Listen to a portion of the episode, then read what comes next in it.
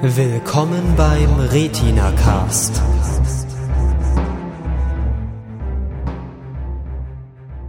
Hallo, herzlich willkommen zu Retina Cast, erste Staffel und achte Folge. Und äh, genauso lange habe ich auch gebraucht, um den Namen auszusprechen. Äh, ich sage jetzt nicht, was ich sonst immer sage. Ähm, heute geht es nämlich um Doktor Who? Wer? Doctor Who. Ach so, genau. Eine ganz, ganz tolle Serie. Wir wurden auch schon mal darauf angesprochen, ob wir die dann nicht mal vorstellen können.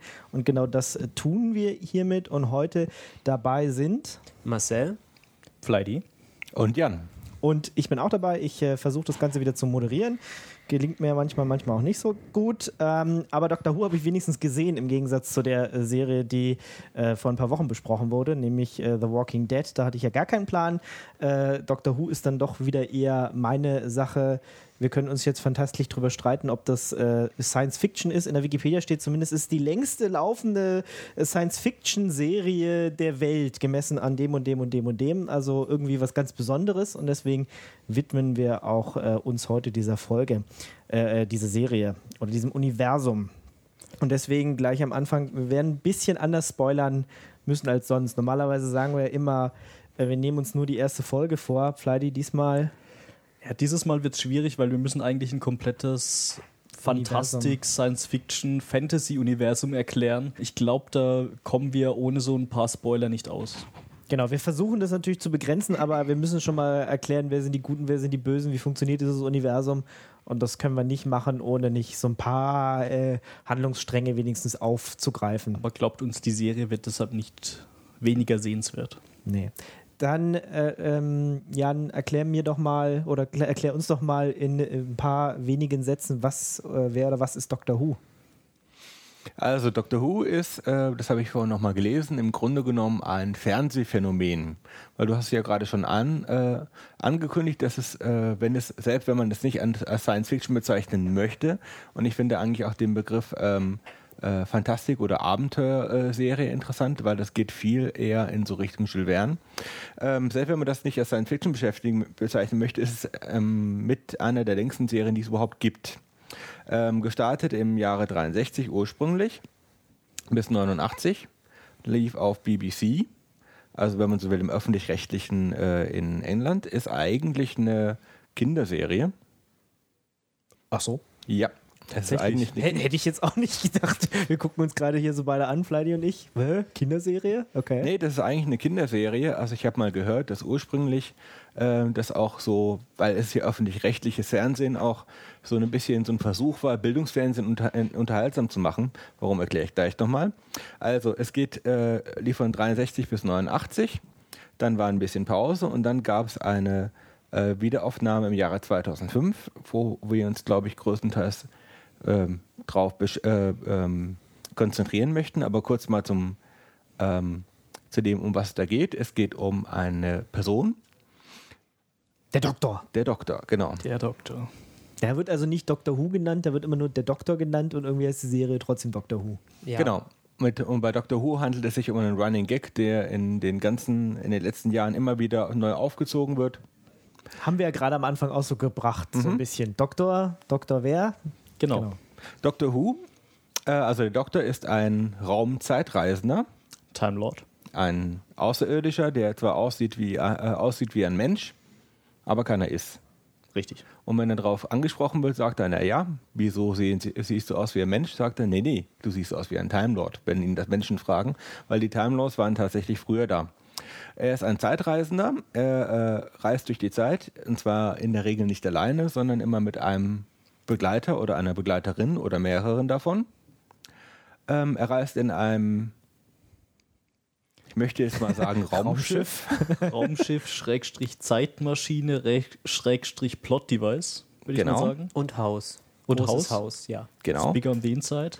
Ja. ja. Damit reist er, reist er durch Raum und Zeit ähm, und ähm, trifft da immer Leute ähm, ich habe mal, hab mal gelesen, äh, der grundlegende Plot von Doctor Who ist, die reisen irgendwo hin, gucken sich was an, scheuchen irgendwas auf und rennen davor weg. ja, manchmal erledigen sie das auch. Oder also gerade in den, in den neueren Folgen würde ich eher schon sagen, dass sie die Sachen schon erledigen, wo sie hinfahren. Ja, aber sie laufen auch unheimlich viel. Ja. Und das ist auch der Bezug zum Bildungsfernsehen, weil ursprünglich war das nämlich auch gedacht als ähm, eine Möglichkeit, Geschichtsunterricht zu betreiben, weil die können dann, äh, weil der Doktor, der ähm, in seiner ursprünglichen Form nämlich ein weiser alter Mann war, der mit seiner Enkelin durch die Zeit reiste, der ist dann, sollte dann zu irgendwelchen Orten und äh, wichtigen Ereignissen in der Geschichte reisen und da halt dann erklären, was da so war. Da sind sie später ein bisschen von abgekommen, aber ich, ich finde, die Serie hat dabei nur gewonnen. Gut, also jetzt wissen wir so ein bisschen, worum es geht. Ähm, wir beziehen uns jetzt eher so auf die ab 2005er, ähm, ab dem 2005er Doktor, weil ich glaube, Jan, du bist der Einzige aus, aus dieser Runde hier, der, der auch die Alten gesehen hat. Also ich, Ein paar. ich persönlich kenne auch den äh, Doctor Who erst seit äh, 2005, also seitdem sie es einfach wieder neu erfunden haben. Und ähm, ja, dann ähm, sollen wir vielleicht gleich mal auf den Hauptcharakter noch so ein bisschen eingehen, was, was der so macht. Äh, also klar, der ist Time Lord, fliegt durch die Gegend, aber äh, der hat ja auch noch so ein paar Besonderheiten, Flighty. Ja, also es ist nicht nur ein Time Lord, sondern der letzte der Time Lords, ähm, der vom großen Time, also Zeitkrieg quasi übrig geblieben ist. Ähm, ja, äh, er stirbt nicht, sondern er ist in der Lage, sich zu regenerieren. Jan? Äh, Ja, das ist, ähm, das wollte ich noch anfügen, weil das hat damit zu tun, dass die Serie seit den 60er Jahren läuft. Und ähm, eine wichtige Sache ist, wie kriegen die es hin, eine Serie mit einem eigentlich gleichbleibenden Hauptcharakter über die Zeit von über 40 Jahren zu gestalten.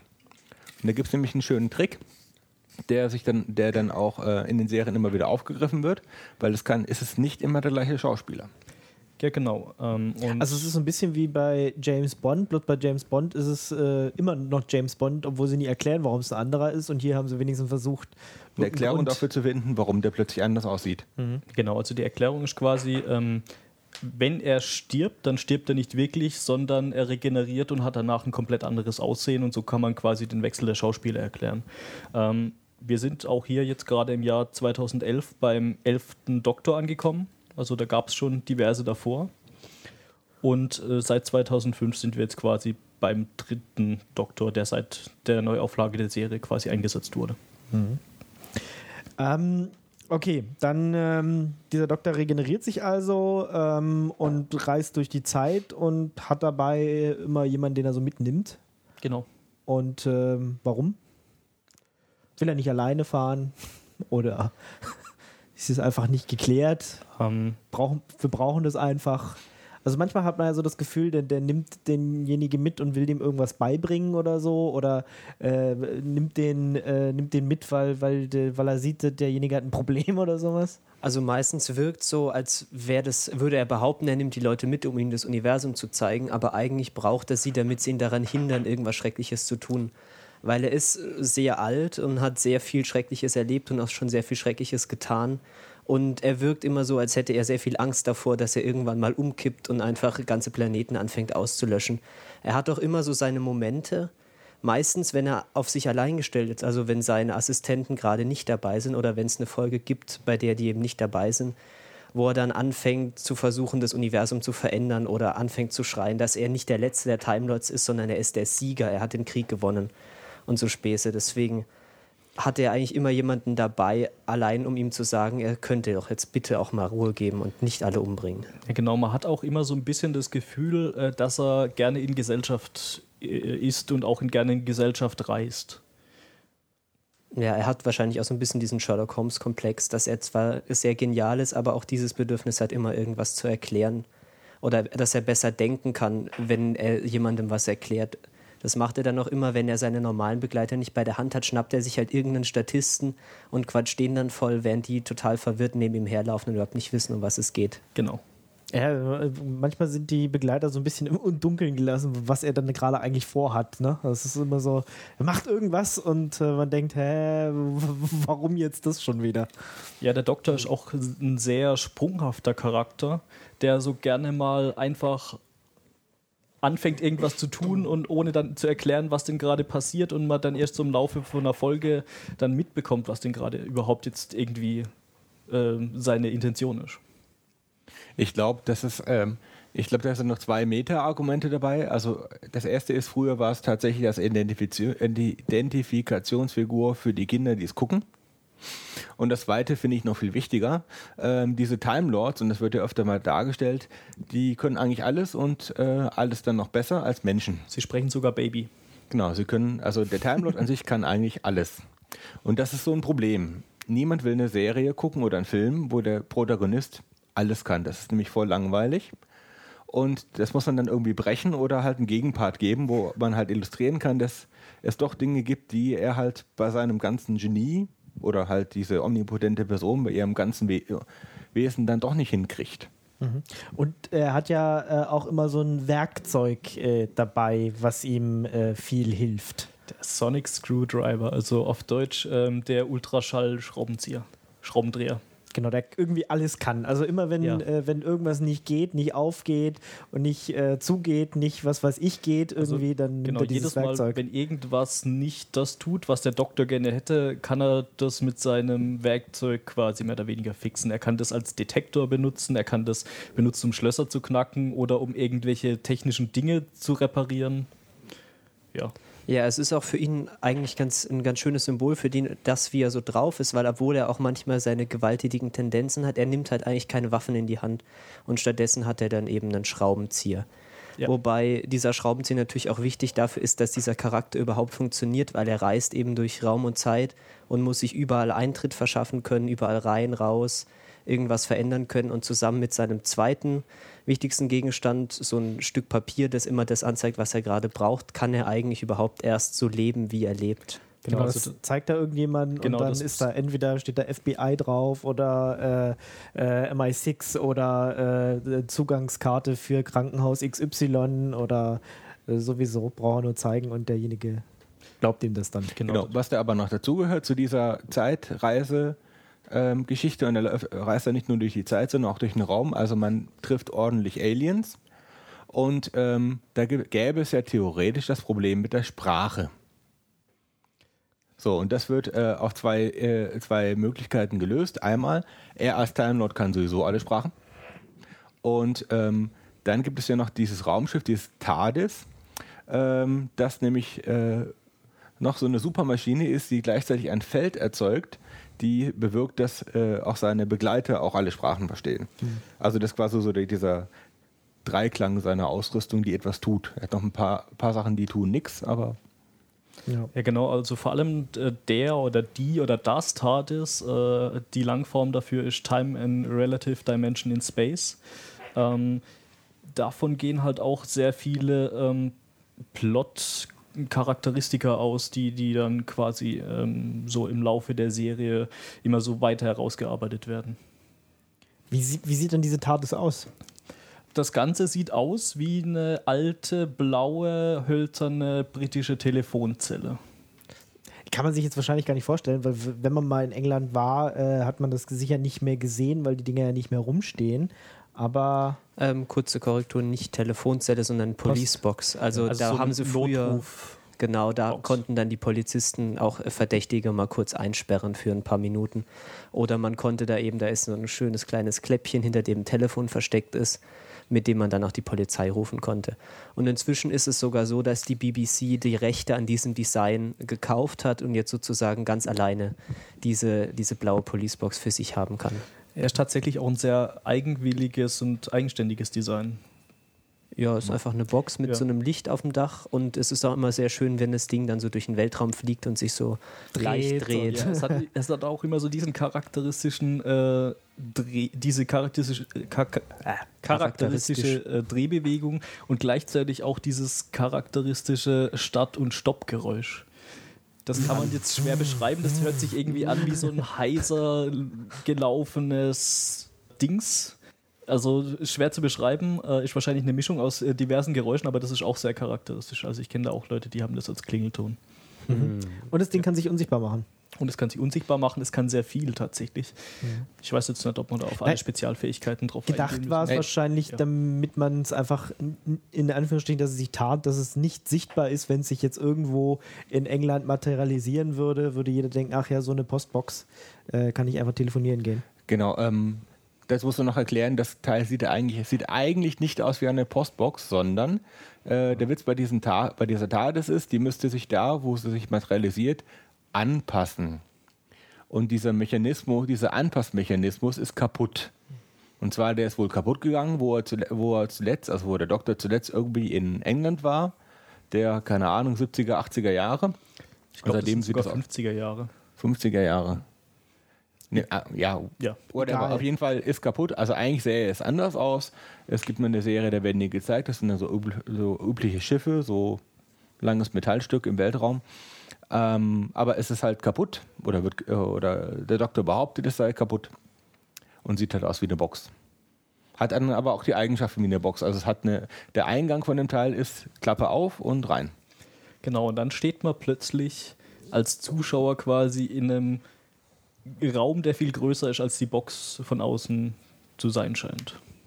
Ja, das verwundert die Leute auch immer wieder, die Leute, die dann doch, doch mal rein Ja, dürfen. genau, die einfache Erklärung äh, dazu ist dann tatsächlich, it's bigger on the inside. Klar. Warum denn auch nicht? Ja, Ja. Wie, wie bei allen Räumen, die man so ständig betritt. Ja, ganz klar. Wolltest du noch was sagen? Nee. Äh, nö. Okay. Ähm, dann, äh, ich meine, wir haben es schon so ein bisschen gesagt, Setting meistens irgendwie in England, wenn er nicht doch gerade irgendwie im äh, Raum äh, herumfliegt oder, oder wie sieht es aus? Also es ist eine britische Serie, klar, wird auf der B bei der BBC ausgestrahlt, hat also auch britischen Humor ähm, und wir, wir sind ja hier auch immer bei, bei Retina Cast so ein bisschen abwechselnd, britisch, äh, amerikanisch gerade, also jetzt wieder ein bisschen britisch. Ähm, ja, also typisch britische Serie, Pfleidi, oder? Also ich würde sagen, ist sehr britisch, also auch was so ähm, die Aufmachung, den Humor angeht. Die Begleiter sind eigentlich, soweit ich weiß, fast ausschließlich, mir würde gerade nur eine Ausnahme einfallen, äh, Briten. Und so die Ausgangspunkte für die Handlung sind eigentlich auch alle äh, im England des 21. Jahrhunderts, würde ich mal sagen, oder vielleicht des 20. Jahrhunderts. Ähm, und die springen dann quasi immer von der Heutezeit in, wo auch immer sie gerade hinwollen. ja. Also es teilt sich eigentlich relativ gut auf zwischen heute in England oder eben irgendwann ein Punkt in der Geschichte der Erde oder irgendein Planet, auf dem irgendwas passiert. Also man hat da wahrscheinlich, wenn man das sich alles anguckt, über die gesamte Laufzeit hat man da eine relativ gute Verteilung, dass man immer so ein Drittel da, ein Drittel da, ein Drittel da hat. Ja, das geht auch schon von weit in die Vergangenheit zurück bis Genau. zum Ende des Universums quasi. Also da, da ist die Bandbreite auch sehr hoch, was da, wo man da hinreist und was da passiert. Genau, das ist egal. Manchmal ist es ein berühmter Maler, bei dem sie gerade sind. Mal ist es irgendein König, bei dem sie irgendwie gastieren, bei dem er Oder dann wieder Königin. oder Königin oder was auch immer er dann gerade wieder anstellt. Ja, manchmal müssen sie irgendwie das Monster der Woche bekämpfen, äh, mal jemanden retten, mal äh, verwickelt sich der Doktor in irgendeiner Geschichte, wo er nicht gleich wieder rauskommt. Ja, manchmal auch so, ähm, wenn es dann mal ein bisschen längere Händl- Handlungsstränge gibt, auch so wie retten wir die Welt oder das komplette Universum oder die Menschheit. Gibt es auch Genau. immer mal wieder. Genau, da sind irgendwelche Risse in der Zeit oder sowas, die, die man Ja. bekämpfen muss. Äh, also es gibt auch immer wieder eine Überhandlung, also einen großen Handlungsstrang. Es ist, sind zwar immer schon abgeschlossene Episoden, meist, ja, meistens. Ähm, es gibt ab und zu so ein Doppel-, äh, Dreifach-Folgen, aber die sind verhältnismäßig selten. Ja, also meistens hat man schon so eine, so eine äh, Handlung, die einfach abgeschlossen ist und dann gibt es meistens nochmal so Überhandlungen, wie gesagt. Aber es so gibt dann den großen Storybogen außenrum. Ja, so, so ein Zeitriss, der irgendwie bekämpft werden muss oder äh, was weiß ich, was, was auch immer gerade wieder los ist. Oder die Silence. Genau, äh, tauchen neue, neue Bösewichte auf, die irgendwie, ähm, die es gerade zu stoppen gilt, äh, um halt, wie gesagt, die Menschheit zu retten oder halt nur irgendjemanden in einer kleineren Handlung gerade aus, äh, aus der Petrouille, in der man dann gerade ist. Ähm, ja, also sehr britisch, geht um Zeitreisen. Äh, ist sonst noch irgendwas Besonderes ähm, an dem Doktor oder? Ah ja, eine Sache finde ich noch wichtig. Es ist ein wenig trashig. Trashig. Trashig. Und zwar insofern, ähm, die Serie, die aktuelle Doctor Who-Serie, also ab 2005, verfügt zwar über, verfügt über etwas, über was die Alten nicht verfügten, nämlich die Möglichkeit, nennenswert Special Effects zu produzieren. Aber aus Gründen der Kontinuität äh, haben die Sachen behalten, die, sage ich mal, auch in den 60er, 70er, 80er Jahren funktioniert hätten.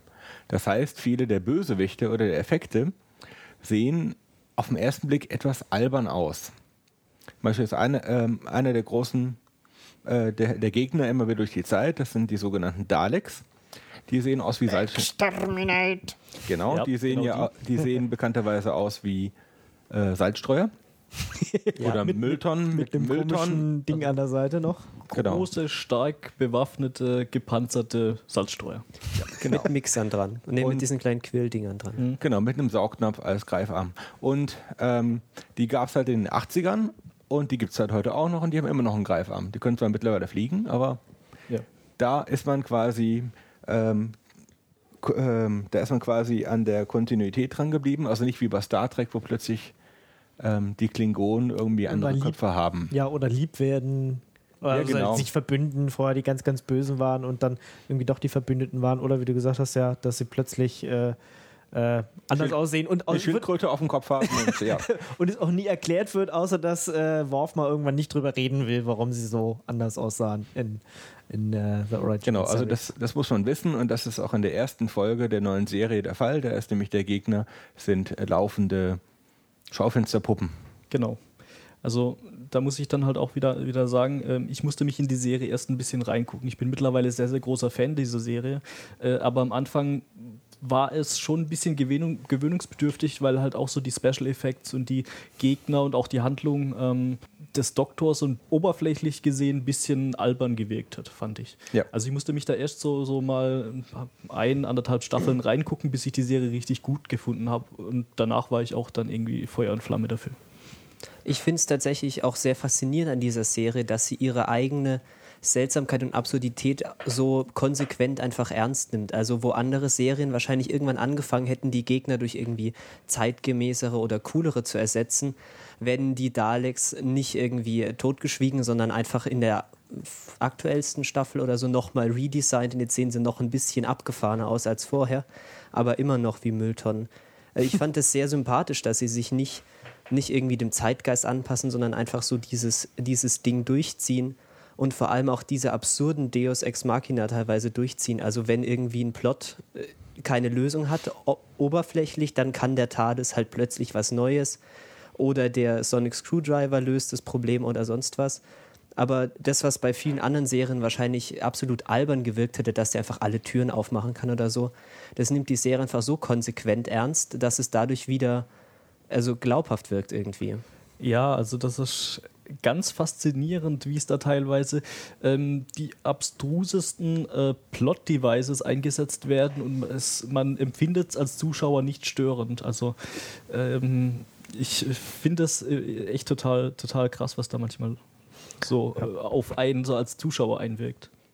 Also gerade äh, um das Plot-Device nochmal aufzugreifen, also der Sonic Screwdriver ist ja das ultimative Plot-Device. Insofern, dass das ein, ein Gerät, ein Sachverhalt oder ein, ein Ding ist, was die Handlung voranbringt. Egal wie. Das ist quasi so eine Art, ähm, muss man, wenn man, wenn man sich weiß, es, es funktioniert im Prinzip wie der, äh, wie der äh, metaphorische Zauberstab. Man äh, äh, er wackelt damit irgendwo vor und dann passiert was, was er gerade möchte. Genau, oder er hält es mal in die Erde und guckt dann, ob irgendwas nicht stimmt oder äh, fuchtelt damit in irgendwelchen Kabel rum und plötzlich tut irgendwas wieder. Also das bringt immer so die Handlung voran, aber es wirkt da, dadurch tatsächlich nicht störend.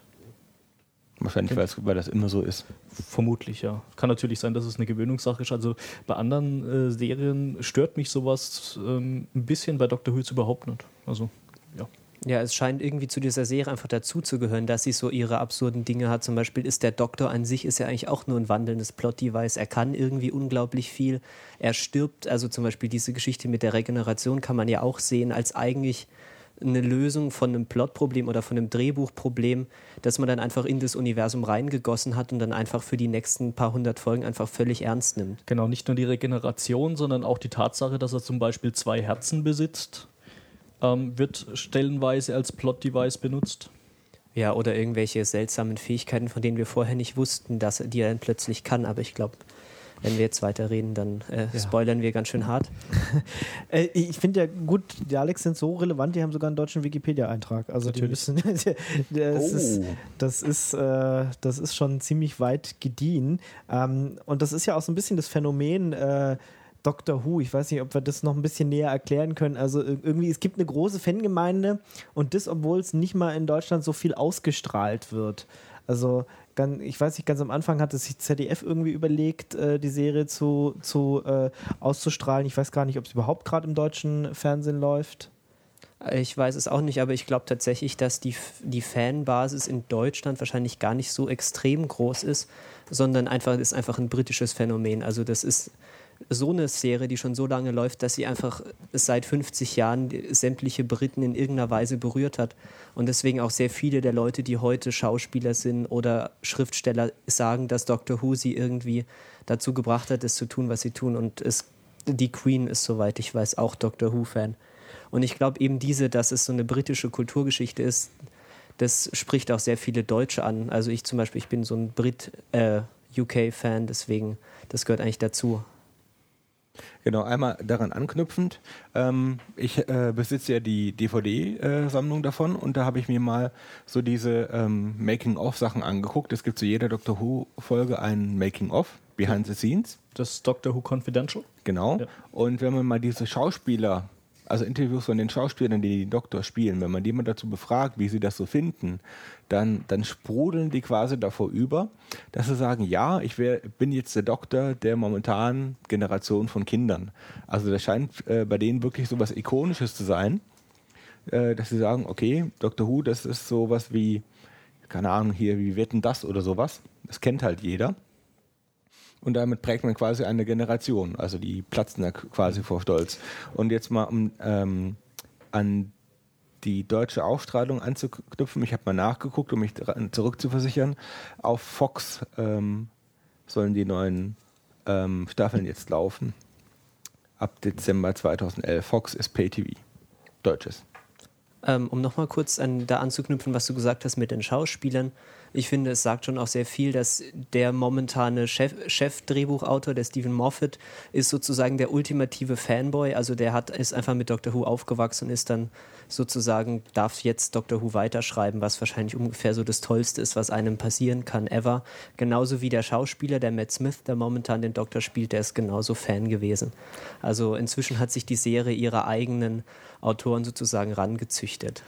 Ja, und ich finde, das merkt man halt auch. Also die, da, da steckt enorm viel Liebe drin, auch gerade das, was der Marcel gerade gemeint hat, dass da viele Leute von berührt werden, das merkt man auch immer. Also da steckt auch äh, enorm viel Emotion immer drin in diesen, in diesen Produktionen. Und ähm, ja, also ich kann schon nachvollziehen, dass da Leute euphorisch werden. Es gibt jetzt auch immer äh, so, ein, so, eine extra Weihnachtssendung nochmal, jetzt wo, wo wir gerade genau, so in dieser, dieser, Weihnachtszeit sind ähm, oder gerade nach Weihnachtszeit, ähm, kommt jetzt natürlich auch wieder raus. Ähm, könnt ihr euch dann auch mal angucken. Ähm, ja, nochmal so ein, so ein Special, was man sich angucken kann. Ähm, ja, wie, wenn ich, wenn ich Doctor Who sehen will, weil wir gerade dabei waren, okay, äh, auf Vox kommt es wohl ab 21. Dezember 2011. Äh, wo wo kriege ich es noch her, wenn, wenn ich sage, ich will mal gucken? Also ich meine, äh, BBC habe ich wahrscheinlich nicht zu Hause. Aber den BBC iPlayer zum Beispiel. Das ist, was ist das? Ähm, das ist eine iOS-App fürs iPad oder fürs iPhone, wo man sich unter anderem äh, Doctor Who-Folgen drauf angucken kann. Hm. Man kann ihn auch, äh, den gibt es auch, glaube ich, auch für den Desktop, aber da müsste man irgendwie eine IP haben, die in UK äh, ähm, ist, damit man sich angucken kann. Also so war es früher jedenfalls. Genau, also die, diesen iPlayer, den es jetzt gibt gegen Bezahlung, ähm, den kann man halt auch außerhalb äh, der Vereinigten Königreiche des Vereinigten Königreichs benutzen ähm, und kann sich da halt quasi auch ältere Folgen von Doctor Who angucken. Mhm. Also man kann auch zum Beispiel mal die erste Folge von, der, von den neuen, also die 2005 war das, glaube ich, diese mit diesen Schaufensterpuppen, die kann man sich auf jeden Fall kostenlos angucken. Das habe ich gerade nochmal ausprobiert. Ähm, ist auch sehr empfehlenswert. Aber kostet irgendwie 6, 7 Euro im Monat und dann kann man sich einfach mal alles angucken. Die aktuellste Staffel ist nicht dabei aber ich glaube, so die letzten paar, das sollte einen für eine ganze Weile über Wasser halten, auf jeden Fall. Ja, und wenn man es nicht im Fernsehen gucken will, kann man sich natürlich auch äh, äh irgendwie auf Amazon shoppen. Genau, also ähm, zumindest die ersten vier Staffeln gibt es als UK-Import, als DVD-Box. Und ich glaube, die ersten zwei gibt es auch synchronisiert auf Deutsch. Da kann ich allerdings nichts zur Qualität der sagen. deutschen Synchronisation ja. sagen. Also wir gucken das irgendwie alle in, in ja. Originalsprache. Ich kann mir auch nicht vorstellen, dass es auf Deutsch funktioniert, aber das kann ich mir bei anderen Serien, die von anderen Leuten synchronisiert geguckt werden, auch nicht. Deshalb. Hm. Hm. Hat keiner eine deutsche Folge jemals gesehen? Nee, Ich kann mir es auch ehrlich gesagt sehr, sehr schwer vorstellen, weil das ist ungefähr die britischste Serie ever. Also ich kann mir auch, also ich tue mir wirklich sehr schwer, mir das vorzustellen, weil allein schon dieser Doctor Who, das allein das funktioniert schon im Deutschen überhaupt nicht. Ja, auch Der Doktor, Akzente. Doktor Wer oder was? Mhm. Nee. Genau. Wer? Wer? wer? Der Doktor. Wer? Naja, hm. Nee, ich glaube, das funktioniert auf Deutsch nicht. also die, die erste Staffel gibt es auf jeden Fall in Deutsch, sehe ich hier gerade äh, bei Amazon zu shoppen, aber die anderen kann man sich halt auch irgendwie. Also wie gesagt, die ersten beiden Ähm, gibt es auf Amazon, und- aber ja. Und dieses britische Englisch, ich finde es ja auch immer wieder nett zu hören, einfach. Also, ja, auch die unterschiedlichen Akzente, die da gesprochen werden. Ich meine, man hat ja da nicht nur so dieses normale, äh, ich werde jetzt mal in Anführungszeichen normale Britisch sagen, sondern man hat ja da auch Schotti, Schotten und Iren Oxford English. und Oxford English und irgendwie so diesen äh, London Slang British. Ähm, und ja, also ich finde das auch immer schön, da, da so die einzelnen Details zu sehen. Oder zu hören, besser gesagt. Jetzt haben wir schon gesagt, es gibt mehrere Doktoren, äh, auch in der neuen Serie äh, äh, haben, haben das schon verschiedene Leute verkörpert. Äh, wer ist denn da der Beste so? Also ich, es ist, äh, da Ich kann glaube, man wir sollten ja... erstmal ansprechen, wer denn überhaupt bis jetzt da einen Doktor Äh, mein, gespielt hat. okay, die, die drei, verschiedenen, die es bisher waren, ja? Ja. Ähm, ich gehe einfach mal kurz in der richtigen Reihenfolge durch. Ähm, der erste neue Doktor ist auch der, der bis jetzt die kürzeste, in, der neuen, in den neuen Staffeln auf jeden Fall den kürzesten Zeitraum hat, nämlich Christopher Eccleston. Ähm, der war sehr, sehr ungewohnt, glaube ich, weil er sich bis jetzt am weitesten von diesem Standardbild des Doktors entfernt hat, der eigentlich eher so ein bisschen so der Typ ist, der sehr viel quatscht und auch ziemlich lustig ist, aber natürlich auch seine sehr dunklen Seiten hat. Und er hat eben sehr viel von dieser dunklen Seite mitgebracht und sehr viel Wut, aber ich fand ihn einen sehr, sehr guten Doktor, weil er einfach diese, er hat das einfach sehr gut verkörpert, dieses uralter Alien, der eigentlich relativ fertig ist mit allem und dann erst im Laufe der Staffel dann so ein bisschen wieder den, den Willen zum Leben wiederfindet. Genau, also Christopher Eccleston äh, wirkt auch ähm, von den neuen Doktoren äh, am ernstesten. Der, der hat dann auch so eine Lederjacke an und der er ist äh, weniger albern, würde ich mal sagen, als jetzt äh, andere zum Beispiel. Ähm, ist aber trotzdem äh, auf seine Art und Weise interessant. Ja. Genau, dann haben wir ähm, David Tennant, der ist dann so der Doktor, den, glaube ich, viele für den Besten halten. Da kann man sich, glaube ich, auch fast nur anschließen. Der ist eben dies, das Idealbild von dies, einem charismatischen, sehr witzigen, aber auch gleichzeitig sehr, sehr ernsten Charakter, der Charakters, der einfach, der beherrscht diese Kunst des Bavarian Fire Drills sehr gut. Also er kann einfach irgendwo reinrennen, so tun, als hätte er die Autorität, ganz viel technisches Geplapper loslassen und alle laufen ihm hinterher, ohne genau zu wissen, was er tut. Genau, der hat auch eine enorme Bandbreite von total albern zu todernst. Und das bringt der Schauspieler auch echt gut rüber. Auch so das Outfit, was er normalerweise trägt, finde ich gut. Der hat äh, oft immer so einen äh, dunkelblauen Anzug an und dazu irgendwie rote Chucks. Ja. Ja. er hat den, den Anzug, der ihm immer zu klein ist, was, was einen auf Dauer, wenn es einem einmal aufgefallen ist, was einen unglaublich verfolgt, dass er nämlich irgendwie zwei Nummern zu klein ist und immer total spannend. Und natürlich diesen braunen Stoffmantel, der, den, glaube ich, nur sehr wenige Leute tragen können, ohne dass er furchtbar albern aussieht. Und bei ihm sieht es einfach unglaublich cool aus, weil er damit rennt und er flattert und es ist einfach super episch. Der war jetzt auch am längsten äh, von den Bisher. bisherigen äh, Doktoren an der Reihe und hat dann irgendwann gesagt, naja, er wird jetzt gerne wieder eher ähm, was anderes machen, nämlich äh, auf der Bühne stehen, also ganz normal äh, Theaterschauspieler. War ein bisschen großer Verlust, aber ich finde jetzt den neuen auch gar nicht schlecht. Genau, der neue ist nämlich Matt Smith.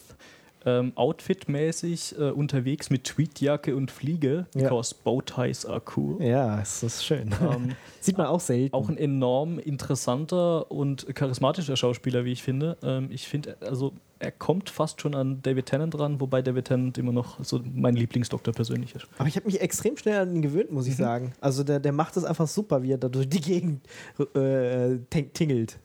Also ich würde ich würd tatsächlich die, äh, die Frage beantworten, welches der beste, eigentlich der aktuelle. Weil ich finde, die haben alle ihre, ähm, die haben, bringen alle eine unterschiedliche Note rein. Und ich glaube, was äh, wo Christopher Eccleston, also der Doktor, den Christopher Eccleston gespielt hat, der war deswegen ganz gut, weil er nämlich ähm, viel, wie soll ich sagen, viel äh, Geschwindigkeit in die Erzählung reingebracht hat. Also die alten äh, Sachen waren teilweise, haben teilweise etwas vor sich hingedümpelt und ich glaube, das wäre einfach nicht mehr so gegangen. im modernen Fernsehen. Da hat äh, er eine Figur reingebracht, die, sage ich mal, energetisch auf einem ganz anderen Level ist. Und ähm, ähm, so diese, die, äh, so diese Grundcharakter, äh, also so Grundelemente vom Charakter vom Doktor sind ja einmal so äh, dieses ähm, äh, Intellekt, die sind einmal so dieses Intellektuelle, so zerstreuter Professormäßig. Ähm, dann ähm, das, diese dunkle Seite. Und dann würde ich noch sagen, was noch dazu gehört, so ein ähm, gewisser äh, Wahnsinn, der von, sage ich mal, eher lustig bis zu eher gruselig tendiert.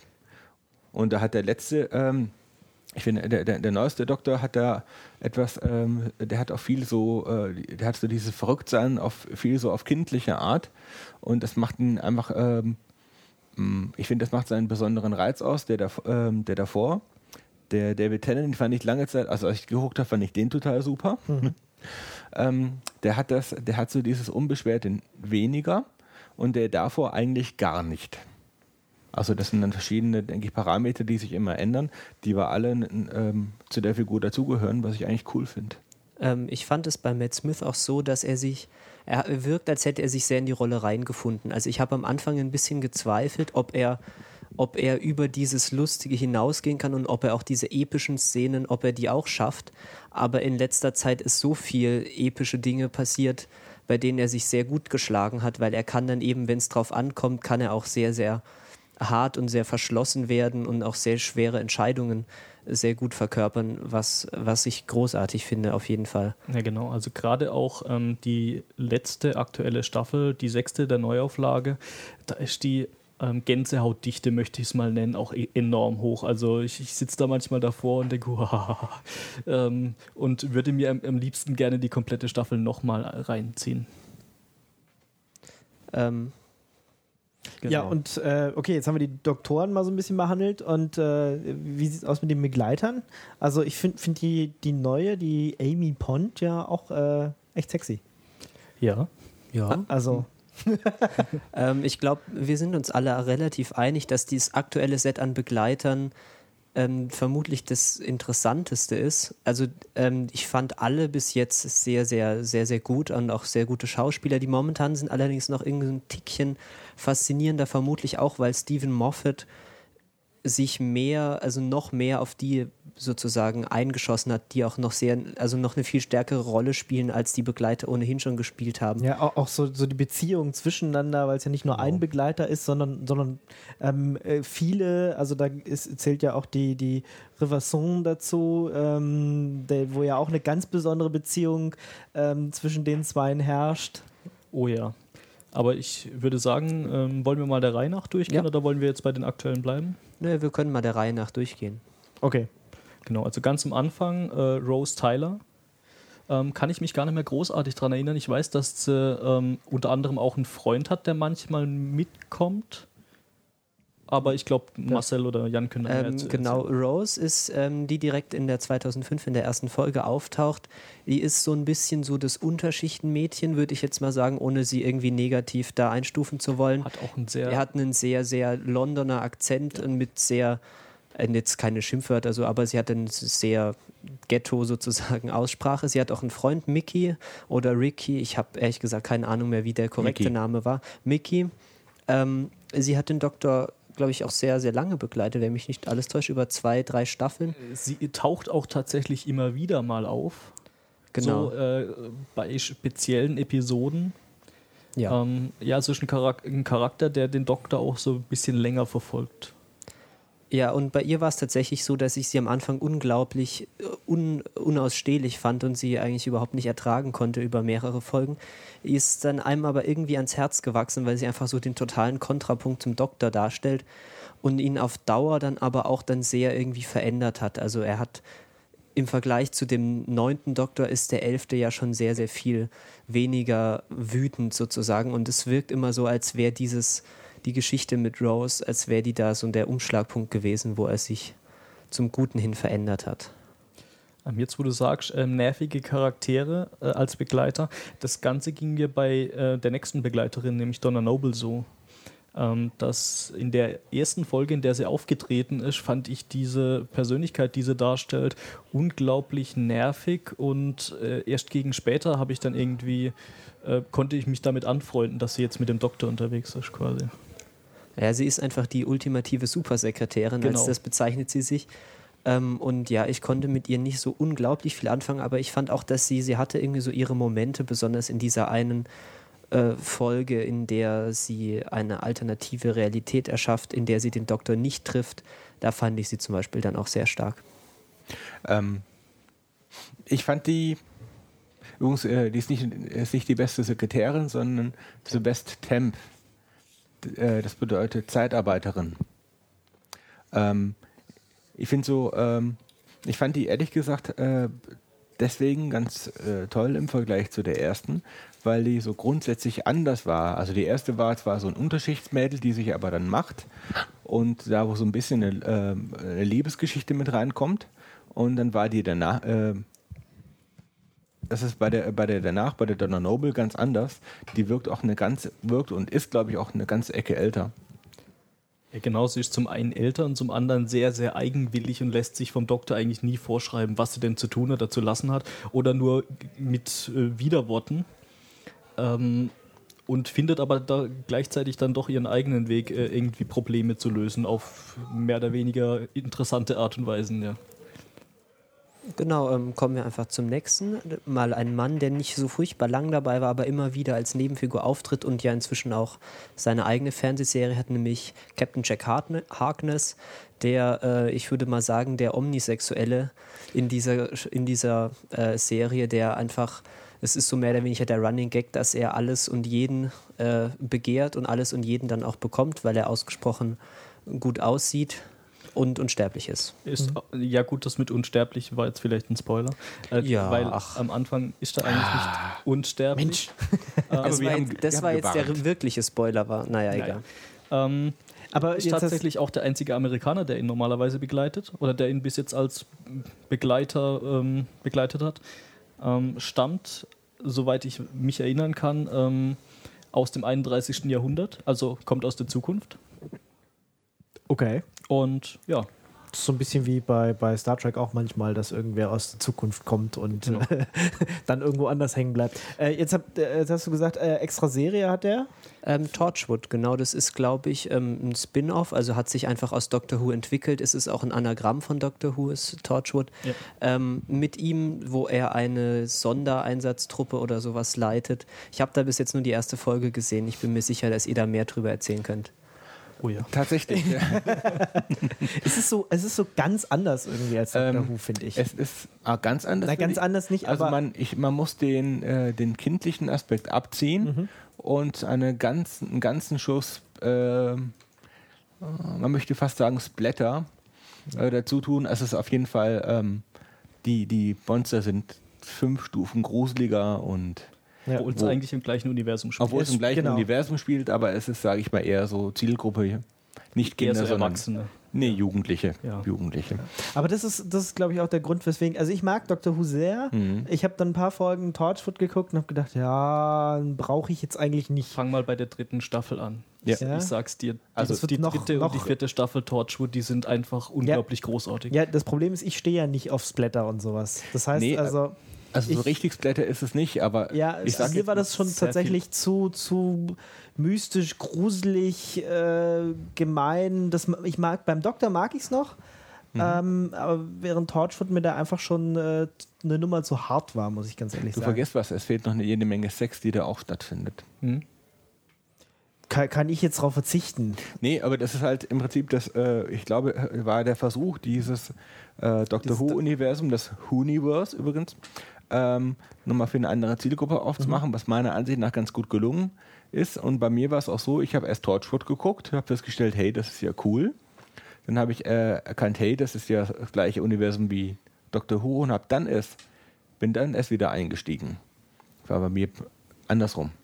Okay. Und nochmal zu, äh, zum Erklären, was Torchwood eigentlich ist. Torchwood ist eine äh, Geheimorganisation, ähm, die im Auftrag ähm, ihrer Majestät, ich darf jetzt nicht seine Majestät sagen, das wäre falsch, ihrer Majestät, der Königin, ähm, damit beauftragt ist, ähm, gegen Alien zu kämpfen.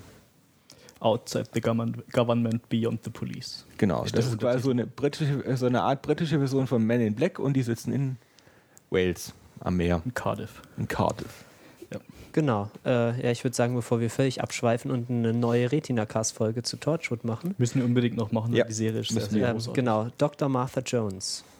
Dr. Martha Jones. Ähm, ja, sie ist im Gegensatz zum Doktor ein richtiger Doktor, ist nämlich Ärztin, ähm, arbeitet im Krankenhaus und ist eigentlich auch so, ähm, finde ich, die Persönlichkeit, die am Anfang schon von Anfang an so äh, am stärksten rüberkommt. Das heißt, das ist sich immer schon sehr selbstbewusst. Ähm, lässt sich sehr schwer aus der Ruhe bringen und weiß oft ähm, besser als der Doktor, was sie denn gerade macht.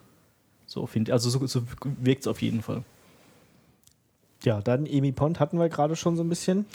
Amy Pond und Rory the Roman, richtig? Mit ihrem Ehemann. Genau, das sind die beiden äh, Begleiter, die ähm, Ehemann. ja. Jetzt hast du auch wieder gespoilert. Habe ich gespoilt? Nee. Naja, also das ist fast, nee, das also ist das schon- ist fast allgemein. das ist- Na, naja, es ist relativ. also die wollten heiraten und dann Ähm, ja, jetzt hör mal auf, hier weiter zu spoilern. Das wird nicht besser, wenn wir jetzt weiter sagen. Ähm, also die ist tatsächlich der Begleiter, der dann, die dann mit dem neuen Doktor in Verbindung steht. Also die anderen waren äh, sowohl Christopher Eccleston als auch David Tennant, Tennant, zumindest teilweise. Aber dieses neue Set Begleiter gehört jetzt auch zu dem neuen Doktor, weil sich mit dem Wechsel von ähm, Russell T. Davis, also dem Drehbuchautor von David Tennant und Christopher Eccleston, zu eben Stephen Moffat, jetzt mit Matt Smith, hat sich nochmal so ein bisschen was an der Serie geändert. Die Produktionswerte sind, wie wir schon gesagt haben, sind ein bisschen hochgegangen. Es wird jetzt alles in HD aufgezeichnet und es gibt eben ein neues Set an Begleiter, an Begleitern und von Anfang an ist Amy Pond dabei. Will jemand? Ich glaube, wir haben ja Ähm, schon. Hübsches, rothaariges, schottisches Mädchen. The Girl Who Waited. Mit sehr viel Selbstbewusstsein und auch sehr vielen, ähm, dazu kommen wir vielleicht später noch, Crowning Moments of Awesome. Oh ja. Und ich finde äh, im Vergleich zu den anderen, ähm, ich deute jetzt nur an, ich spoilere jetzt nicht, ich- da steckt sehr, hinter dem Mädel steckt sehr, sehr viel dahinter, was bei den anderen nicht der Fall ist. Also da hagelt es Plot-Twists, Bis es macht nicht mehr tatsächlich geht. viel Spaß. Also gerade auch diese beiden aktuellen äh, Staffeln mit dem letzten Doktor, die sind schon sehr, sehr, äh, ja, Episch. ähm, episch und äh, sehr, sehr storygetrieben und weniger so äh, Monster of the Week, sondern mehr so größerer Plot. Genau. Wenn, wenn ich jetzt ähm, anfange zu gucken, den Doktor, also wir haben ja schon gesagt, von 1960 irgendwann an äh, gibt es die Serie, wo sollte man dann einsteigen? Also ich meine, eigentlich kann man ja an jeder Stelle einsteigen. Es ist ja jetzt egal, ob ich äh, in der fünften Staffel einsteige oder ob ich, also an der fünften Staffel der neuen Serie, müssen wir immer so ein bisschen dazu sagen, oder ob ich an der ersten einsteige. Äh, wo sollte man dann anfangen? Habt ihr da so einen, so einen Tipp? Also ich würde einfach mit der ersten St- Folge von den aktuellen, also von den neuen Doctor Who anfangen, also mit der 2005 ähm, mit, mit Christopher Eccleston. Ich finde, das ist ganz schön, die kann man alle schön hintereinander gucken. Man hat sechs Staffeln Fernsehen, die man sich eigentlich ohne Ausnahme angucken möchte. Und also ich finde, es geht einem viel verloren, auch wenn man erst später einsteigt, weil es trotzdem, obwohl das so ein unglaublich komplexes und abgedrehtes Universum ist, es hat so viel innere, inneren Zusammenhang, dass man sich eigentlich freut, wenn man die Vorgeschichte kennt. Also dazu noch ähm, zwei Ergänzungen. Ähm, würde ich auch unterstreichen, wobei wichtige Empfehlung, mindestens drei Folgen der ersten, äh, der ersten Staffel gucken, weil die erste ist wirklich, die er- allererste Folge ist so ein bisschen Cheesy. Also, cheesy, die ist Ja. ganz arg cheesy, aber die danach äh, ist äh, quasi von einer epischen Epischheit, die wirklich begeistert. Und wenn man dann mal, man braucht, ich glaube, Dr. Who, das haben wir jetzt ja schon mehrfach gehört, man muss einfach ein bisschen reinkommen in diese Erzählweise, weil das halt eben nicht ähm, das Standard Science-Fiction-Ding ist, was man so gewohnt ist. Und man braucht erstmal ein bisschen, um dahinter zu kommen. Ähm, aber ich denke, alles so an Hintergrundgeschichten oder, Vor-, Vor und Nachgeschichte und Hintergrund zum Doktor an sich und zu den ganzen Gegnern, ähm, man kann es auch so genießen, ohne genau zu wissen, wer jetzt diese komischen Salzstreuer sind. Aber wenn man weiß, wer diese Salzstreuer sind, Wird es interessanter. wird es noch interessanter. Also ich finde ja, wenn man schnell einsteigen will, kann man jetzt auch bei der fünften Staffel anfangen. Hm. Könnte man schon. Also ähm, mir geht es da persönlich auch äh, so wie Marcel. Ähm, ich habe in der äh, ersten Staffel quasi der zweit Doktor von Doctor Who 2005 bin ich eingestiegen.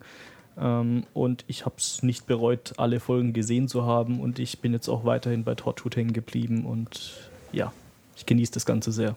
Ähm, ich finde auch, dass Doctor Who, dass das sehr viel von seiner, wir haben jetzt schon mehrmals das Wort episch gebraucht, dass es auch sehr viel von dieser Eigenschaft daraus bezieht, dass es eben schon so unglaublich lange läuft und dass man inzwischen sozusagen aus dem Real Life auch dem Doktor schon abnimmt, dass er einfach so ein unglaublich wichtiger Charakter ist und so unglaublich viel erlebt und erreicht hat, weil er es tatsächlich ja in 60, nee, 50 Jahren Fernsehen auch wirklich getan hat. Und deswegen tut es eigentlich immer gut, wenn man ein bisschen Hintergrundinformation und Geschichte hat, damit man dann einfach weiß, was es alles für eine Tragweite hat, wenn der Doktor irgendwie bedroht wird oder so. Hm. Ja, zu den klassischen äh, Folgen kann ich leider wenig zu sagen, weil ich die bis jetzt noch nicht gesehen habe. Ähm, Jan? Also da, da gibt es da gibt's auch unterschiedliche Meinungen. Also ich habe ganz oft gehört, ja, man kann sich so mal so ein, zwei Folgen angucken und wenn man die nicht mag, dann sollte man es vielleicht auch ganz lassen, weil es schon, schon nochmal ganz anders ist als die neuen. Ja, das stimmt schon, aber man muss sich ja auch mal klar machen, was man da eigentlich guckt. Also wenn man sich die ersten Folgen anguckt, das ist 60er Jahre. Das ist im Prinzip äh, vom, ähm, vom das ist schlimmer als äh, die Star Trek Classic Serie heute, heute gucken. Also viel, viel Story, aber sehr viel, sehr viel Cardboard, äh, sehr viel, äh, äh also die, die, Special Effects sind eigentlich nicht, nicht existent und man muss es schon mögen. Also ich denke tatsächlich, wenn man sagt, wenn man jetzt nicht Fan ist, würde ich wirklich eigentlich nicht unbedingt empfehlen, die alten zu gucken. Ähm, weil da braucht man viel, braucht man aus heutiger Sicht braucht man viel Liebe davon dazu. Ähm, ist vielleicht nochmal was anderes, wenn man die früher schon mal geguckt hat. Also ich habe in den 80ern äh, habe ich mal ein paar geguckt, die habe ich dann auch ganz hübsch gefunden. Und das ist vom Niveau so ein bisschen wie ähm, äh, die dreibeinigen Herrscher. Wer? 80er Jahre Science-Fiction-Serie. Also wie? heutzutage, ich glaube, hat es gibt, gibt ja auch deutsche Orion, äh, Raumschiff Orion und sowas. Also ich meine, da ist es ja auch so, dass das einfach viel, also aus unserer heutigen Sicht. Ja, für, Fan, für Fans ja, aber wer es noch nicht weiß, erträgt es, glaube ich, nicht, sondern sollte ähm, lieber mal die modernen gucken. Das ist einfach auch, glaube ich, unser heutigen, unserem heutigen Geschmack einfach meiner Ansicht nach etwas wohlgängiger was ich da auch ganz interessant finde, was mir gerade einfällt, ist, wenn man sich ähm, diese Konsole von dem TARDIS mal anschaut, ähm, dann kann man, sieht man, glaube ich, die Wurzeln der Serie auch ganz schön, weil die besteht einfach so ähnlich wie bei Raumschiff Orion aus den absurdesten Alltagsgegenständen. Also was mir immer auffällt, ist da an ganz prominenter Stelle hängt da so ein Kühlmittel, ähm, nee, so ein ähm, wie heißt denn dieses Zeug, was man im Auto einfüllt, damit der Scheibenwischer nicht einfriert? Frostschutzmittel. Frostschutzmittel. Genau, so ein Frostschutzmitteltank hängt da. So ein ganz seltsam geformtes Plastikding mit oben mit diesem Schraubverschluss. Ähm, genau, und früher hing da, glaube ich, auch mal so ein Mixer und lauter so Haushaltsgeräte. Ja, also auch das Innere des TARDIS ist sehr interessant. Seit das Ganze in HD produziert wird, sieht man davon äh, wenigstens mal was.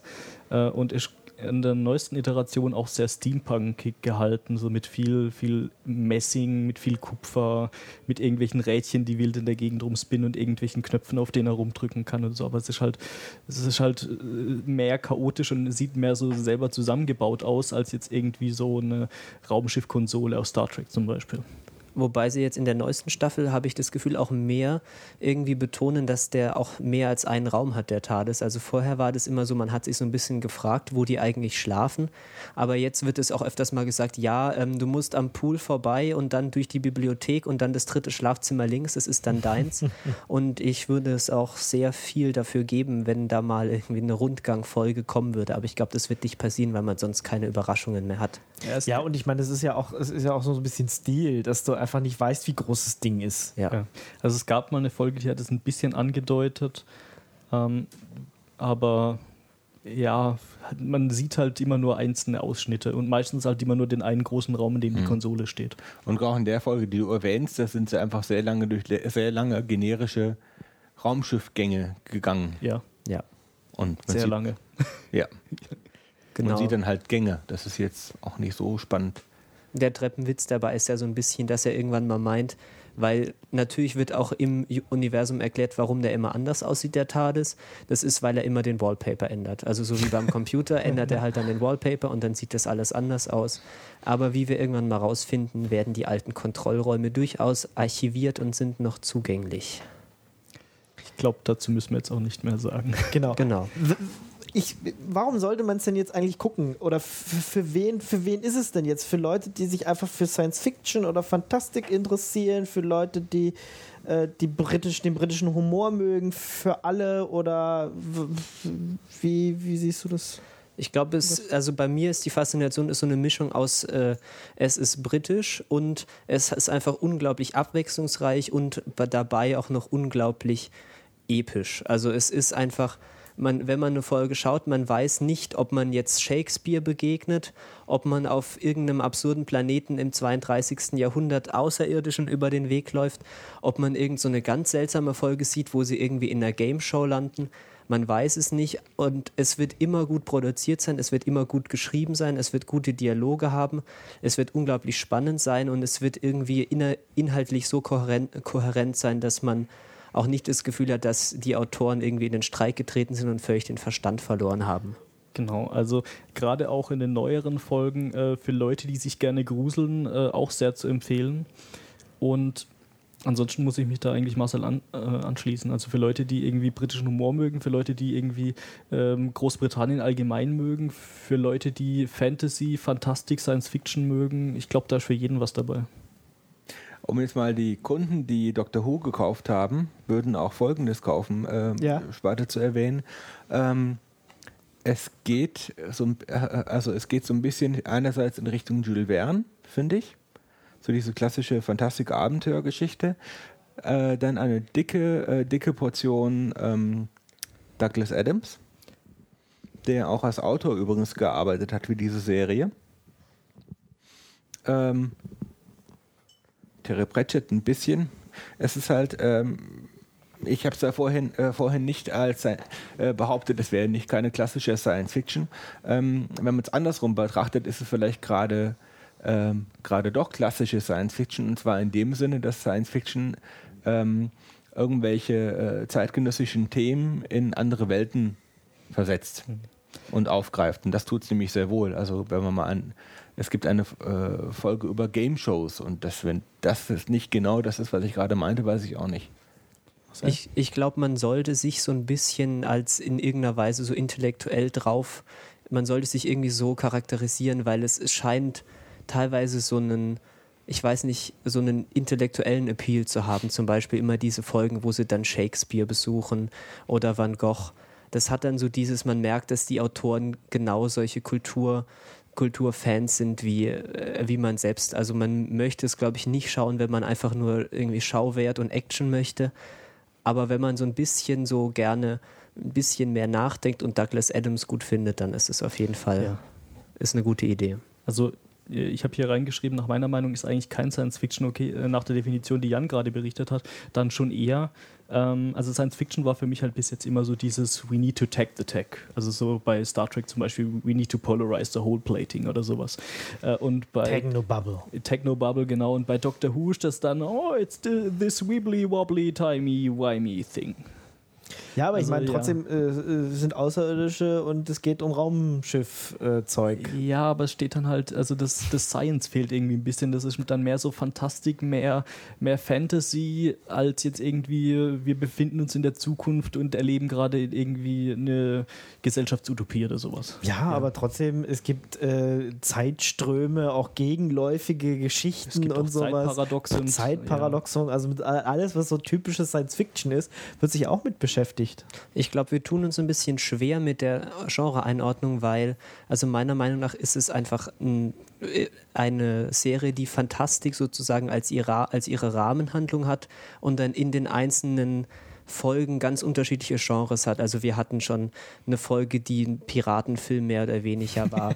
wir hatten wir haben sehr viele Folgen, die In klassische Space. Genau, Historiendrama sind. Wir hatten wir haben lustige Folgen, wir haben sehr viel klassische, also mehr oder weniger, was ich jetzt als klassische Science Fiction bezeichnen würde, also so Star Trek-mäßige Dinge auf irgendeinem Planeten landen, da ist irgendwas und jetzt müssen wir dafür sorgen, dass die Kolonisten überleben. Man hat eben einfach alles Mögliche und deswegen entzieht sich das so ein bisschen dieser Genre-Einordnung. Ja, da steckt sehr, sehr viel drin. Also alle, äh, auch alleine aufgrund der großen Bandbreite und der langen äh, Sendedauer. Du wolltest noch was? Nee. Äh, genau, da muss ich gerade ganz, noch kurz, ganz kurz noch, in den letzten Staffeln kam auch als Genre immer öfter so Horrorfilme dazu. Äh, das jetzt gleich mal als Warnung. Also die aktuellsten Staffeln, die möchte man, wenn man so ein bisschen schwache Nerven hat, und ich bezeichne mich manchmal auch als etwas schwache Nerven haben, man möchte das nicht unbedingt gucken, wenn man allein in seiner Wohnung sitzt, es mitten in der Nacht ist, alles ist völlig still und dann guckt man diese Folgen, weil in der aktuellsten Staffel so ungefähr jede zweite Folge so unglaublich gruselig sein kann. Das ist schon teilweise sehr ha, Grusel.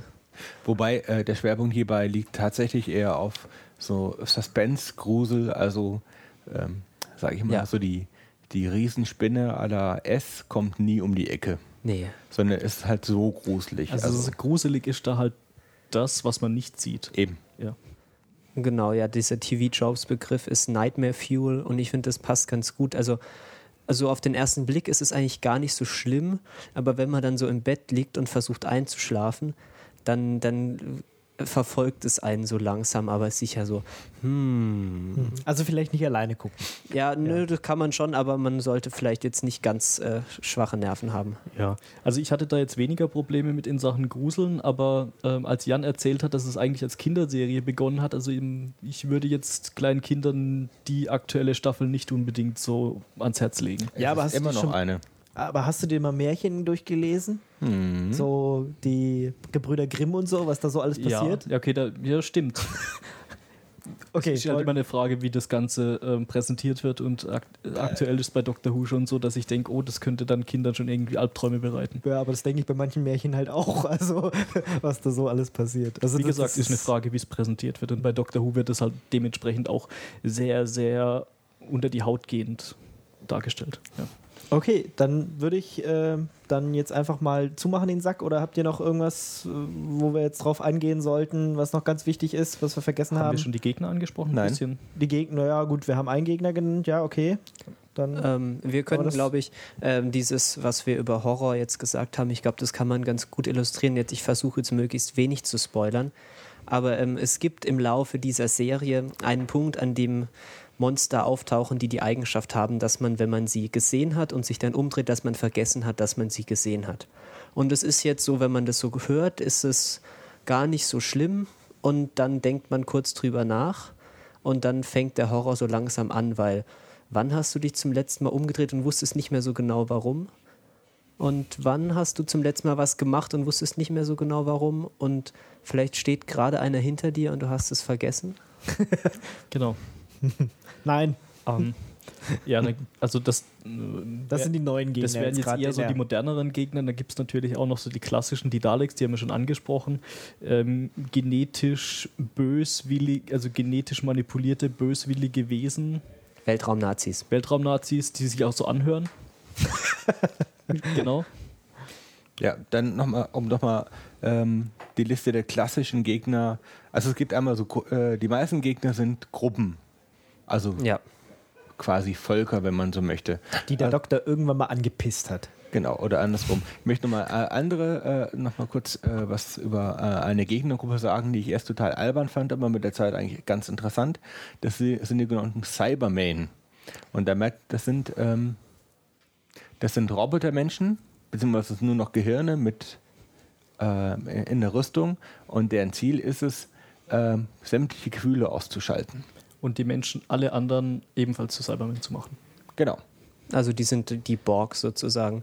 Ja, Und Kann man so ich sagen. finde, die sind auch ein schöner, schönes Beispiel für das, was wir gesagt haben, dass die Serie ihre eigenen Seltsamkeiten dann äh, knallhart durchzieht, weil diese gesamte Geschichte mit Cyber, äh, die wird einfach dann auch so durchgezogen, komplett mit dem Vokabular von Cyberman über Cybermaster, Cybercontroller, Cybership, Cyberbrain, dieses- Cybersuit. diese Cyber, Cyber, Cybermet. Ja, genau, Genau. alles einfach.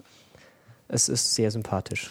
Genau. Einen gibt es noch. Einen gibt es noch. Wollen wir den ansprechen oder lassen wir den raus? Weil das ist auch schon ein bisschen ein Spoiler. Ähm, ich würde nur sagen, wie er heißt. Es gibt den Master und mehr sagen wir nicht. Es gibt den Master und ja. Genau, und dann gibt es noch ganz, ganz viele andere Rassen. Tatatatam, tatatatam. Ganz, Genau. noch ganz viele andere Rassen, die auch irgendwie mal vorkommen in diesem ganzen Universum. Genau, die die Und die- wiederholen sich teilweise, also was heißt wiederholen? die Ähm, kommen einfach mehrfach die, vor. die kommen einfach. teilweise öfters vor, aber die, die wir jetzt gerade genannt haben, sind so die, Dominanten, die, an die man sich tatsächlich auch aktiv erinnert.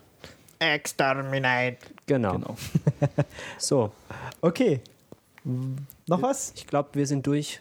Also ich meine, ich mein, wir könnten noch, glaube ich, eine Stunde drüber reden oder so, Mehrere, ja. aber äh, wir wollten euch ja jetzt auch nur mal so, so einen Appetithappen äh, vorschmeißen und euch mal so ein bisschen sagen, hey, da gibt es diese coole Serie, die könntet ihr aus diesen und diesen Gründen vielleicht toll finden, ähm, aber äh, vielleicht auch nicht. Ähm, und äh, ja, wenn, wenn ihr Science Fiction mögt oder Fantastik mögt oder englische Kultur mögt oder äh, lustige Kindergeschichten oder Alles zusammen. oder alles zusammen oder einfach nur gute schauspielerische Leistungen sehen wollt, dann äh, guckt euch doch mal Doctor Who an. Ja, ich glaube, wir könnten ja unsere Tradition fortführen und zum Ende nochmal jeder so kurz sagen, warum man das jetzt schauen sollte. Weil ich glaube, hier ist tatsächlich so, dass wir alle der Meinung sind, man sollte das schauen. Also ich finde, es ist eine der am besten geschriebenen und am besten produzierten Serien, die ich gesehen habe. Sie ist sowohl witzig als auch episch und sie hat einfach eine unglaublich hohe Dichte an diesen Crowning Moments of Awesome. Es ist einfach unglaublich. Also jeder Charakter bekommt, glaube ich, mindestens einmal in der Staffel einfach den Moment, wo man aufspringen möchte und einfach Fuck yeah rufen möchte. Dem kann ich mich nur anschließen. Also ich gucke die Serie auch, weil sie ähm, mir enorm unter die Haut geht, äh, weil ich die, Serie, die Folgen gucke und dabei mitfiebern kann und ähm, einfach das komplette Universum super cool finde. Jan? Ich möchte da, möchte da anknüpfen, wo ich, vor, wo ich vorhin schon angefangen habe. Und zwar habe ich gesagt, Kunden, die diese Serie gucken würden, würden auch Douglas Adams kaufen. Ich bin ein unglaublicher Doug- Douglas Adams-Fan und äh, mag eigentlich immer dieses Fantasy oder Science Fiction plus ein bisschen Comedy ganz gerne, weil ich finde, ähm, das ist manchmal von Nachteil, wenn diese Science-Fiction-Serien oder die Fantasy-Serien sich zu ernst nehmen, weil manchmal sind sie, das muss ich leider als Fan zugeben, doch ein bisschen albern. Und wenn man das ein bisschen, äh, wenn man, wenn das ein bisschen ähm, ähm, Comic-mäßig gebrochen wird, also Comic Relief-mäßig gebrochen wird, begrüße ich das. Und sie ist einfach, ich muss einfach äh, sagen, sie ist einfach super schön gemacht. Und ich kann verstehen, äh, dass es jetzt, ähm, das ist wieder ein gutes Beispiel dafür, für eine Kinderserie, die so gut ist, dass sie auch Erwachsene gut ertragen können, weil die müssen sie sowieso mitgucken. Und das halte ich deswegen, und das merkt man daran, dass die da einfach viel, viel Liebe äh, rein investieren. Also ich würde nicht mal sagen, dass es eine Kinderserie ist. Äh, Hätte ich ja auch gar nicht gewusst, wenn du es nicht erzählt hättest. Ich finde es einfach schön zu gucken. Macht einfach Spaß. Wie gesagt, gute schauspielerische Leistungen, äh, tolle, tolle Ideen drin, äh, super ge gespielt, super geschrieben. Ähm, man, man fühlt sich da so in die Leute rein. Klar, es gibt immer mal wieder äh, Charaktere, die man nicht mag. Also die, die erste Staffel denn der, der 2005er Doctor Who-Reihe hätte ich jetzt zum Beispiel nicht gebraucht. Ähm, aber das, das ist, ja, es ist einfach so. Ähm, ähm, trotzdem, ähm, äh, auch gerade dadurch, dass sich so viel ändert und trotzdem so viel gleich bleibt, macht es einfach Spaß zu gucken. Ja. Selbst wenn man mal jetzt sagt, die Folge war ja nichts für einen, äh, weil, was weiß ich, entweder nicht gut geschauspielt, nicht gut geschrieben, blöde Story oder so, kann man einfach sich trotzdem auf die nächste freuen, weil es gibt, es wird immer was geben, was man einfach schön findet. Okay, dann äh, kommen wir zu unserer letzten Rubrik, die wir immer so haben, den Empfehlungen. Ähm, Fleidy, was hast du dann äh, mit- mitgebracht? Ja, ich habe mal wieder einen äh, kleinen Fund, den ich auf YouTube äh, gemacht habe, mitgebracht und zwar die Epic Rap Battles of History. Ähm, das muss man sich einfach mal angucken. Da kann man zum Beispiel so Albert Einstein versus Stephen Hawking im Rap Battle sehen oder ähm, ja, Darth Vader versus Adolf Hitler zum Beispiel. Äh, das ist sehr amüsant und auch sehr, sehr gut produziert, finde ich. Äh, das äh, kann man, wenn man mal so ein paar Minuten übrig hat und sich so ein bisschen unterhalten will, kann man sich das mal angucken. Mit Tränen gelacht habe ich. Tränen. Ja, das ist schon sehr witzig. Ja. Marcel? Ähm, genau, ich empfehle äh, Der Gott des Gemetzels oder Carnage, je nachdem, welche Sprache man bevorzugt. Auf Deutsch ist er tatsächlich sehr gut, nämlich eine Kinoadaption eines Theaterstücks mit ähm, Christoph Waltz in einer der Hauptrollen, Judy, äh, Jodie Foster, Kate Winslet und den vierten Namen habe ich leider vergessen, weil es sind tatsächlich auch nur diese vier Schauspieler in dem gesamten Film. Also es hat was sehr Kammerspielartiges, aber weil das eben alles großartige Schauspieler sind und natürlich als Theaterstück, das natürlich dann auch relativ gut geschrieben ist, ist es sehr, sehr witzig, sehr, sehr intensiv auch anzugucken und also wirklich unglaublich gute Unterhaltung. Allein schon Christoph Walz könnte, glaube ich, das alleine schon reißen und mit drei anderen guten Schauspielern zusammen ist es unglaublich gut. Es geht um ähm, zwei Paare, die sich in der Wohnung von dem einen Paar treffen, um darüber zu diskutieren, dass das eine Kind von ihnen den Sohn der anderen Familie ähm, mit einem Stock angeblich verprügelt hat. Und da äh, entspinnt sich dann so eine Situation, in der die Ehen und die Leben dieser Personen einfach auseinanderbrechen. Also ich kann das nur empfehlen, das zu schauen. Ja. Jan? Ähm, ich möchte äh, jetzt die Chance nutzen, uns mal, mal zwei Serien empfehlen. Äh, und zwar, die haben was äh, gemeinsam, das ist ein bisschen die Anknüpfung zu dem gruseligen Dings, was Fleidy gerade meinte. Äh, und zwar äh, habe ich festgestellt, es, äh, es gibt netter, es, ich stehe auf so Alter, Alternative oder Alternate Reality Sachen.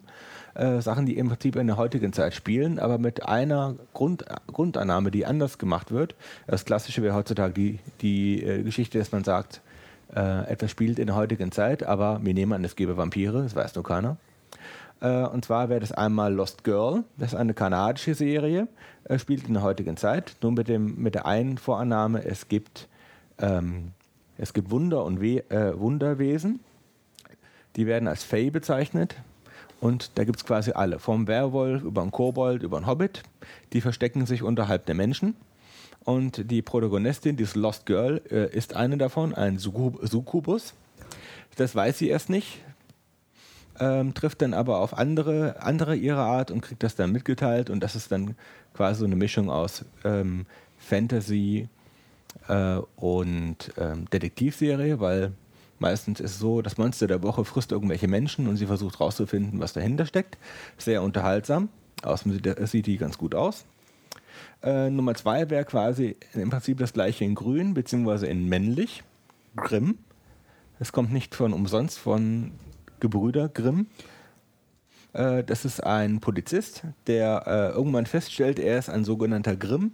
Das heißt, äh, er gehört zu einer, wie soll ich sagen, besonderen Familie, Rasse, die nämlich eine, äh, eine besondere Fähigkeit hat.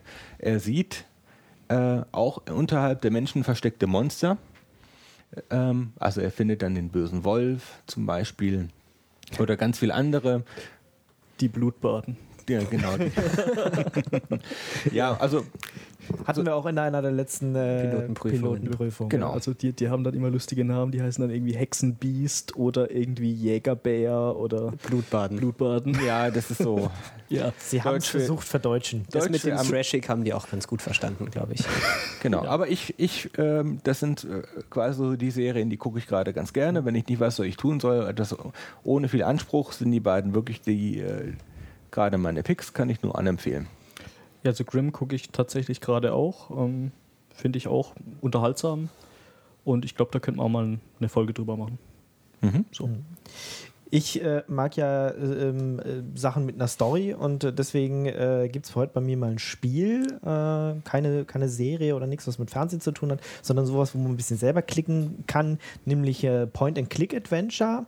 Ähm, eins, was ich glaube, ist aus dem letzten Jahr schon, nennt sich Lost Horizon wer Radio Tux Talk hört, äh, der weiß schon, dass ich es schon mal ge gepickt habe. Das äh, äh, habe ich äh, gespielt jetzt übers äh, Jahr. Ich brauche immer so ein bisschen länger, um endlich mal ein Spiel zu Ende zu spielen. Man hat ja doch nicht immer so viel Zeit. Und das ist eins, was ich empfehlen kann.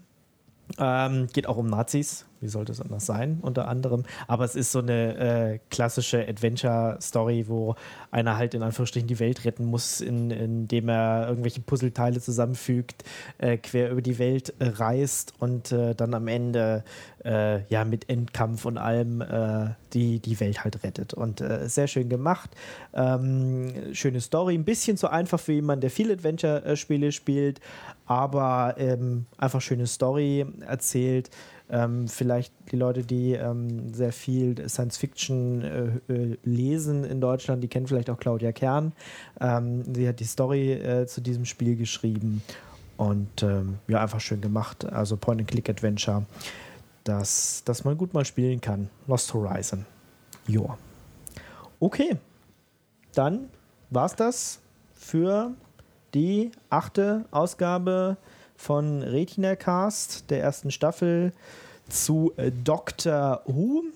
Wie gesagt, unbedingte Anschau-Empfehlung. Befehl will ich jetzt nicht sagen, aber äh, Ich würde Befehl sagen.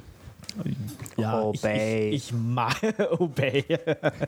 ich mag immer nicht den Leuten was zu befehlen, aber ganz, ganz warme Empfehlung, ähm, sich nochmal Doctor Who anzuschauen. Auf jeden Fall. Genau. Dann, wie immer, wünsche ich euch eine frohe Zeit. Passt auf euch auf. Lasst euch nicht von den Daleks äh, abschießen. Exterminieren. Und exterminieren und äh, bis zum nächsten Mal. Bis zum nächsten Mal. Tschüss. Ciao. Ciao.